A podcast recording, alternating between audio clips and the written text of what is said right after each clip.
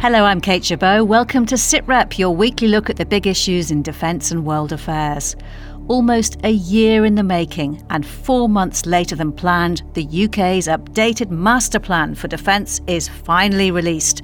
Was it worth the wait? You won't find shiny new announcement, comms led policy driving unsustainable force designs, or any major new platforms for military enthusiasts to put up on their charts of the bedroom wall. There will be no reversal of cuts that shrink the army by thousands of soldiers and a third of its tanks.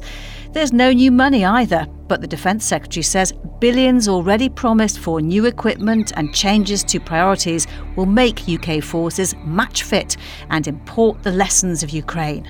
We stand by the command paper that we published in 2021, but we must get there faster, doing defence differently and getting ourselves onto a campaign footing so, what has changed and what hasn't? Mike will explain what it all means for the armed forces, and we assess whether this refresh really can deliver robust and credible forces. By focusing on stuff that they can manage internally, they're giving themselves a fighting chance, but, but I am just nervous it will run out of time. SITREP with Kate Chabot and Professor Michael Clarke.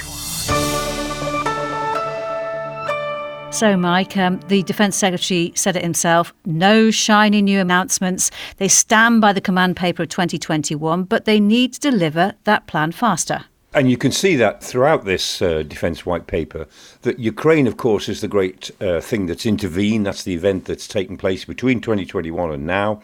And undoubtedly, Ukraine has increased the focus. It's added focus to this whole paper, but it hasn't changed anything. And so, although we now think there is more urgency and more importance in everything that was said in 2021, what was said in 2021 is basically reinforced now in 2023. Okay, so let's talk through the key points. So, is there anything new? Has anything actually changed? Well, as the Defence Secretary himself said, there are no big announcements on new equipment. There's no big announcements on on uh, money uh, or on numbers. The thing that I most noticed was that, you know, and we've said on this program before that the MOD always says up front that people are the most important asset. They always normally say that in the foreword, and then the policy for people is normally chapter ten or eleven. In this case, there it is at chapter one. So full marks to the MOD for that. And they do recognise that they've got to change the offer. They've got to try to create different types of forces. But again, when you get into the detail of that, we're talking about yet again revisiting the reserve and, and, how to use the reserves in a more immediate way, how to actually squeeze more numbers out of a, a, a very small group of, of reserves, actually. And so there's nothing new in there. And then in terms of the uh, technologies, it's just, as you, I think you implied in your introduction, it's more urgency for getting the deployability things right so that we can deploy this material. And I think there's a bit of advance uh, compared to 2021 in a bit more a specific understanding of what the army needs. I mean, we know where the navy's going because they've got all their equipment that they looked for back in 2010. We know what the RAF has got to do uh, and what they're trying to do and they've got most of what they wanted, it, certainly in terms of airframes, but the Army was the one that was so far behind. And we can see from this a bit more detail about what the Army will have to have, but what it's going to have will still be in very small numbers. And on that thing that hasn't changed, that the one big one is the cuts the army announced in 2021. Ben Wallace himself had said they were being reviewed. The chief of the general staff said it would be perverse to go ahead with those cuts after the invasion of Ukraine. How big a hit is this to the army? Yeah, I think it is. Uh, it's not unexpected, and I'm, you know, we all we all believe that Ben Wallace knows that Patrick Sanders, Chief of the General Staff, is absolutely right. The army is too small for what the government assumes it will do, and this number, this seventy-two thousand, is neither here nor there in the sense that there's no there's no real analysis behind it. It's just the number we happen to be at. Um, and remember, you know, it's only a few years ago that 82,000 was the minimum below which the army will not fall. And I was mm. there when Michael Fallon said it. And I was there again, I think about 18 months later, when he said, Our aspiration is to get the army up to 82,000. I pointed out to him from the floor, I don't think he was very pleased about it. I said, I chaired you when you said that 82,000 was the minimum. And he sort of said, No, that's not really true. And I said, Well, I'm afraid it was. Anyway, um, mm. there we are. Uh, the, the numbers come down to what it is now. And there is is no strategic logic behind that number whatsoever, and nobody in the MOD can argue differently, not with any conviction anyway. And so we're stuck with it. There's, there's no more money for more troops, and that's where we are with, with numbers. The Army's number now is simply inadequate, and I've, I've got no hesitation in saying that. It is inadequate to yeah. do the jobs which the government says the army has got to be able to do. Okay, so you say inadequate, but the, there is a kind of a logic. It, you know, if you have more troops and you can't afford to equip them properly. Yes, there is, and the the uh, white paper is uh, making it clear that the, we're not just investing in, in in mass. We're not just investing in numbers. The investment must be in systems that allow troops to multiply. You know, allow, allow the force multiplier effects, and you see that in Ukraine, where relatively small numbers of troops can do big jobs and uh, or fairly extensive jobs, and you have this sense that uh, you don't need to hold the front with such a big group of troops. And in fact, compared to the Second World War, about a tenth of the number of troops in a in a one kilometre front line is now regarded as adequate. It's not good, but it's adequate. So three or four hundred troops, whereas in 1945 it would have been three or four thousand troops in that area. That's where we are. But f- in a way, this white paper redefines the concept of mass. It won't talk about what mass really looks like, and so it says that mass is not numbers the way most of us thought it was uh, they say mass is about capability. Well, that's always the that's that's always the get out clause, and that's a piece of string because combat capability is as good as it can be in the circumstances, according to the weather, according to who you're fighting, according to how much time you've got. You know, there's no such thing as the bottom line on combat capability until you try to use it. So, if this is about delivering the 2021 plan but faster, what are the other key pieces? We heard a lot about a, a global response force. Yeah, and the global response force idea is, is coming back to the uh, integrated review. Um, before the refresh, that is, the, the, you know the big integrated review, which was trying to make global Britain a more a, a, more specific concept in military terms, and this idea that we've got to be able to deploy fast expeditionary forces, some quite small, some as a, as a sort of just stopgap forces to prevent a situation maybe getting worse. Um, and that's the idea of these global hubs. So a hub in the north and a hub at uh, Duqm uh, in the Gulf to operate in areas to the east of that. All of that's fine. And yes, we can do it. Uh, I, I, think even that, that's quite challenging in terms of the logistics required to operate these sorts of things.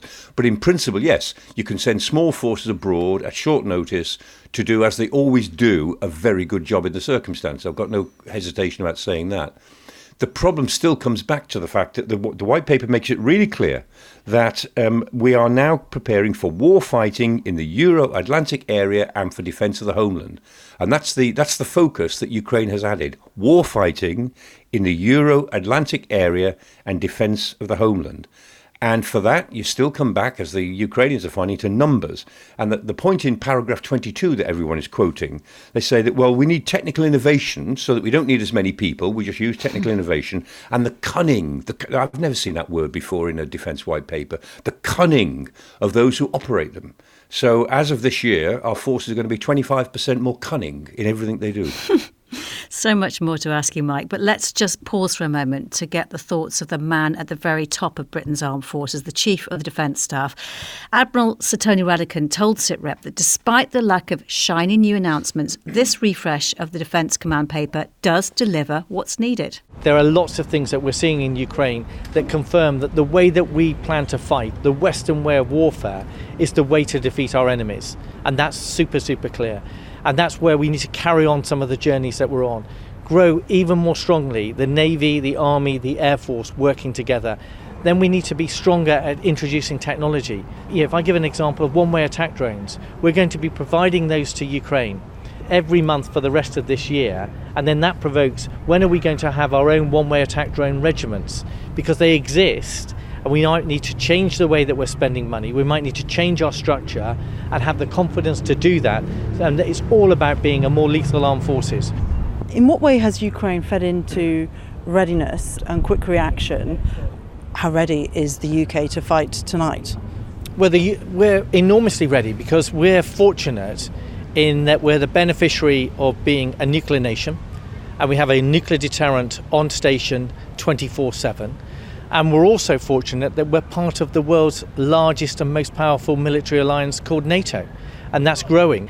And then we have these incredible armed forces full of magnificent men and women that really are at the top of their game. We're being invested in by the government, and so we have some of the best armed forces in the world, and that helps to keep our nation safe. And on people, uh, we've all been impressed by the way that Ukraine has mobilised a reserve and a non reserve of people who've just come forward.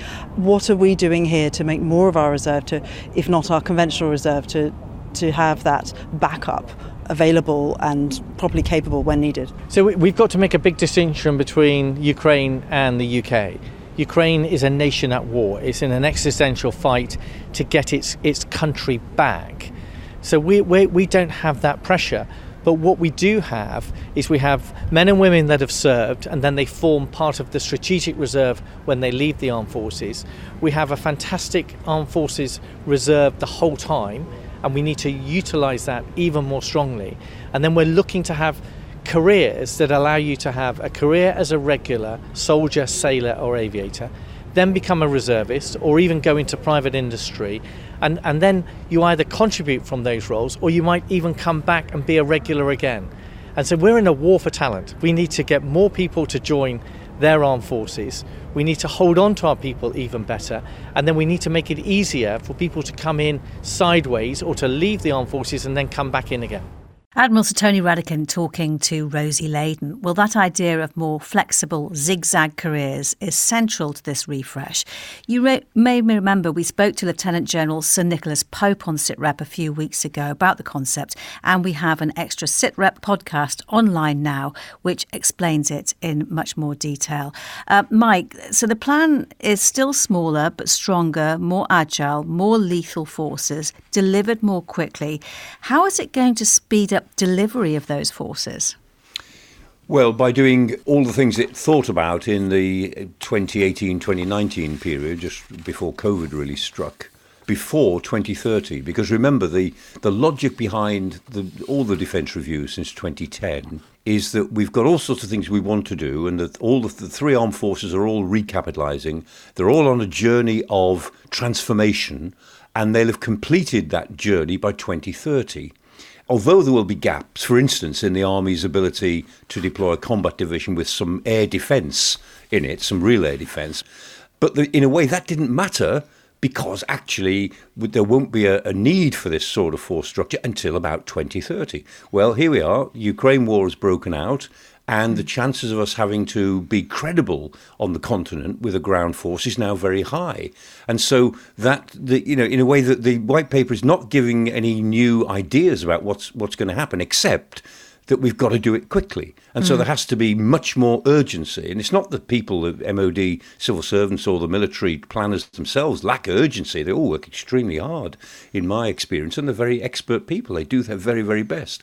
But if there's no more resources into it, it can only go at a certain pace. News, discussions, and analysis. This is SITREP well, one area where more urgency is promised to speed things up is defence procurement. We'll dig into that shortly, but you may be feeling like you've heard it all before. This is the fifth defence review or partial review since 2010. So the question now is will the ambitions and promises be delivered can they be? Well, let's bring in Paul O'Neill. As a senior RAF officer, he led the military team working on the 2015 Defence Review.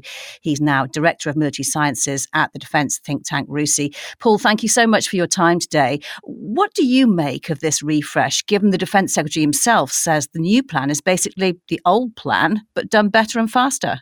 Well, thanks very much, Kate. It's a pleasure to join you. I think there are some interesting challenges with this paper, particularly if you look at the economic and political cycle.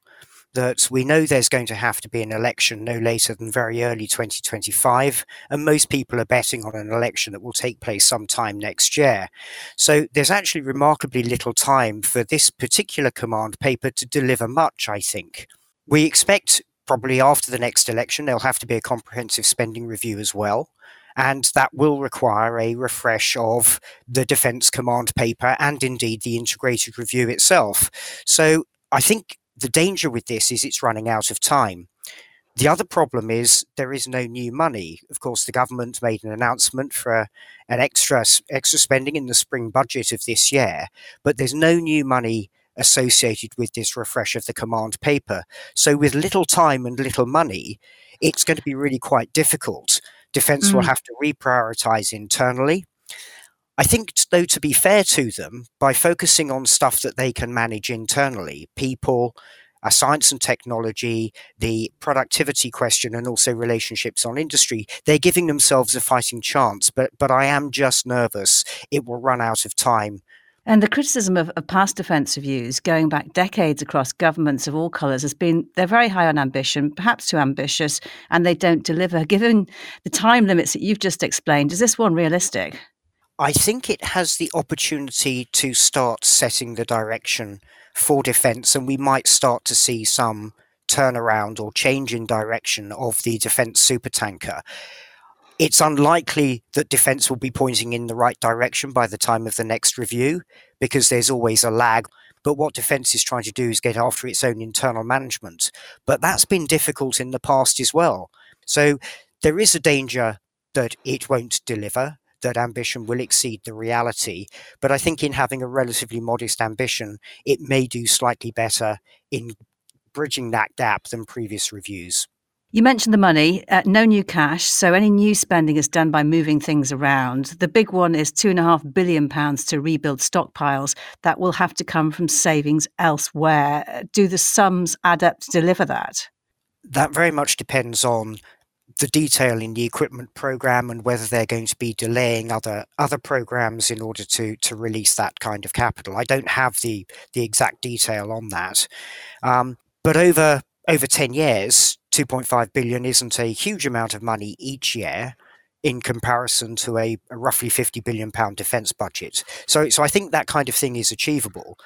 I think as well the idea of stockpiles is is absolutely right because we've given so much stuff to Ukraine and we knew we were doing that from a relatively low baseline of stockpiles anyway. And one of the lessons of Ukraine clearly is that mass and the ability to sustain a campaign is is hugely important.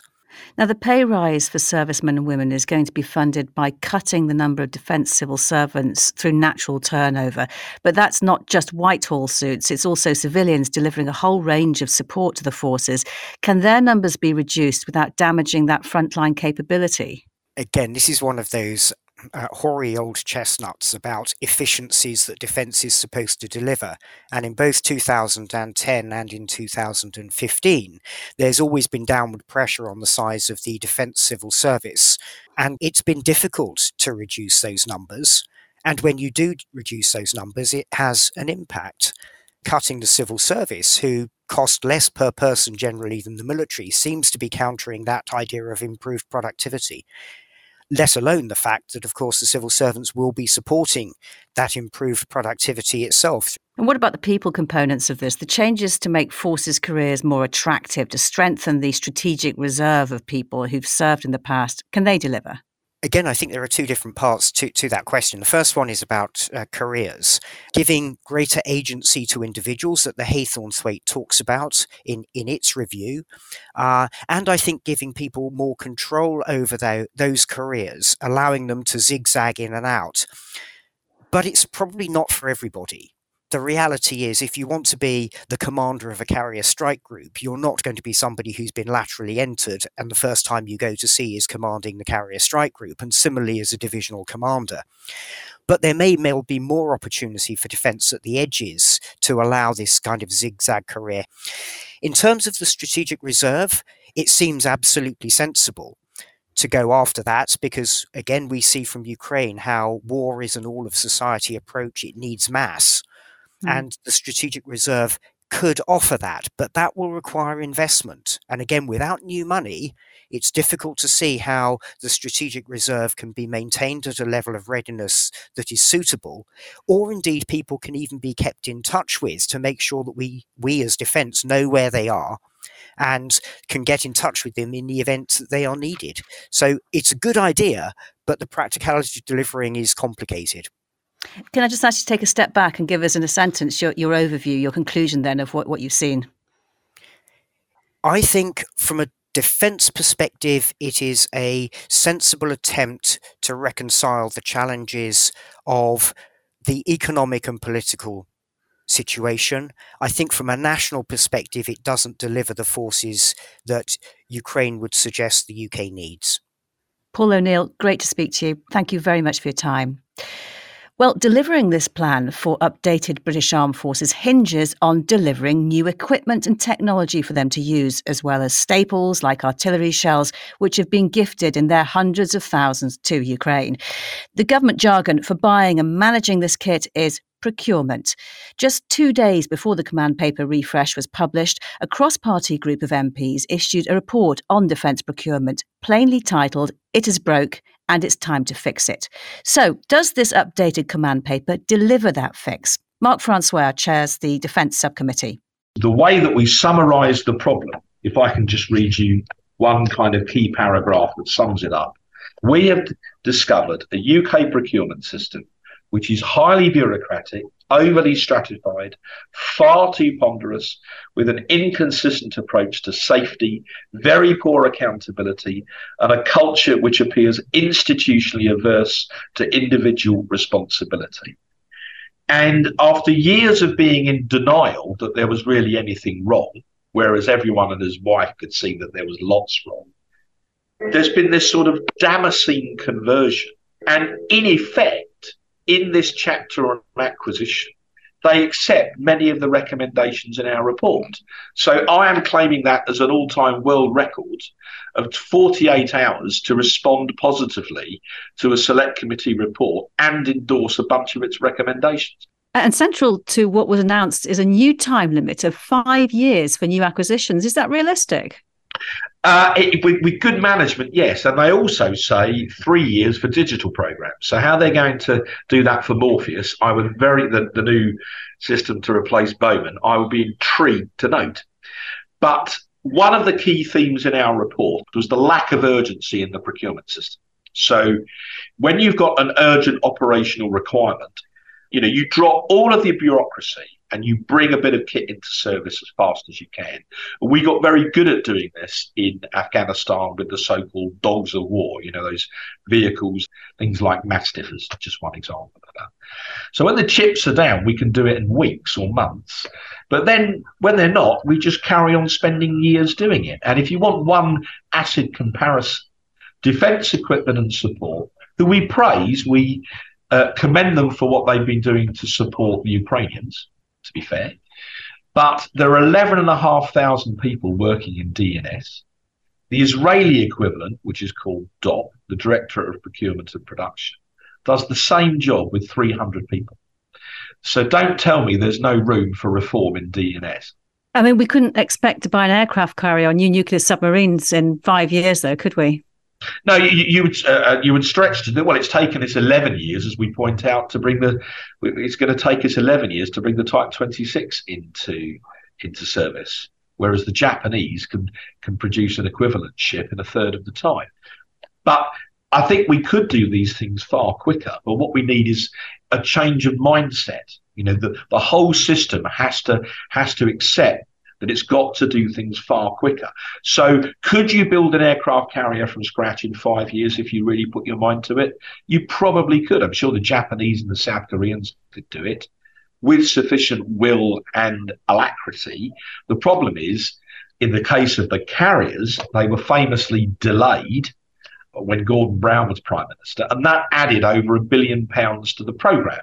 But having mentioned Gordon Brown, for the avoidance of doubt, these problems are deep seated and they've been going on for decades under governments of both colours. So, so both Conservative and Labour have questions to answer about the procurement.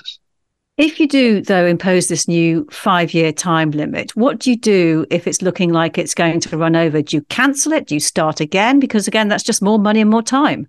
Well, one, one of the things we've said is we should use much greater use of what's now called spiral development, uh, as opposed to what's sometimes called exquisite procurement. So rather than start from scratch and try and build an exquisite system, you gradually upgrade and develop the kit that you've got in order to keep it current and capable, but without having always to go back to the drawing board and you know design a Rolls Royce when you you could upgrade your BMW or your Jaguar instead, as it were. I mean, on the one hand, it, this plan for the forces is built around them having the very best equipment to give them battle winning advantage. And then on the other hand, you've got don't over specify, don't hold out for the very best, get what they need, get it quicker. I mean, are they inherently uh, inherently contradictory positions? No, the, the way through the way through is is spiral development so that you take what you've got and then you gradually incrementally improve it. If you do need to start from scratch, you have to be really disciplined about setting the requirements and not over specifying it, right? So, what we're saying is that defense equipment and support, to be fair to them, like, like their counterparts, the DGA in France, should be there in the room, as it were, when the requirement is being born. Because part of one of the weaknesses in our system is the military define the requirement and they want every single bell and whistle imaginable, right? It's then given to DE&S, who, as one witness said to us, are then asked in some cases to bend the law of physics in order to build it or create it. So the way the French do it is they have the procurement people in the room with the military people and they agree the requirement between them so that they're confident that they can actually build what the military want. So, what you've recommended and what you've heard this week, does this mean that procurement will finally be fixed? Well, there have been 16 other reviews of this that we cited in our report before we got to our one. And none of them have led to really fundamental change. So, if you're a cynic, you will say, well, this is the 17th report. But I do believe that we are in a position now where there will be change. Why? One, because of the war in Ukraine. We now have an operational imperative to get far better and to hurry up. And we now, at last, after years of basically being in denial, we now have a government policy saying we want to speed everything up. So if we could get the Ministry of Defence to undertake a complete Damascene conversion in 48 hours, we could probably build an aircraft carrier in five years. When are service personnel going to notice the difference? The sooner the better. So Ajax, for instance, uh, should now enter operational service at the back end of 2025. That's too slow, but they, they swear blind to us that they've got over these vibration and noise problems.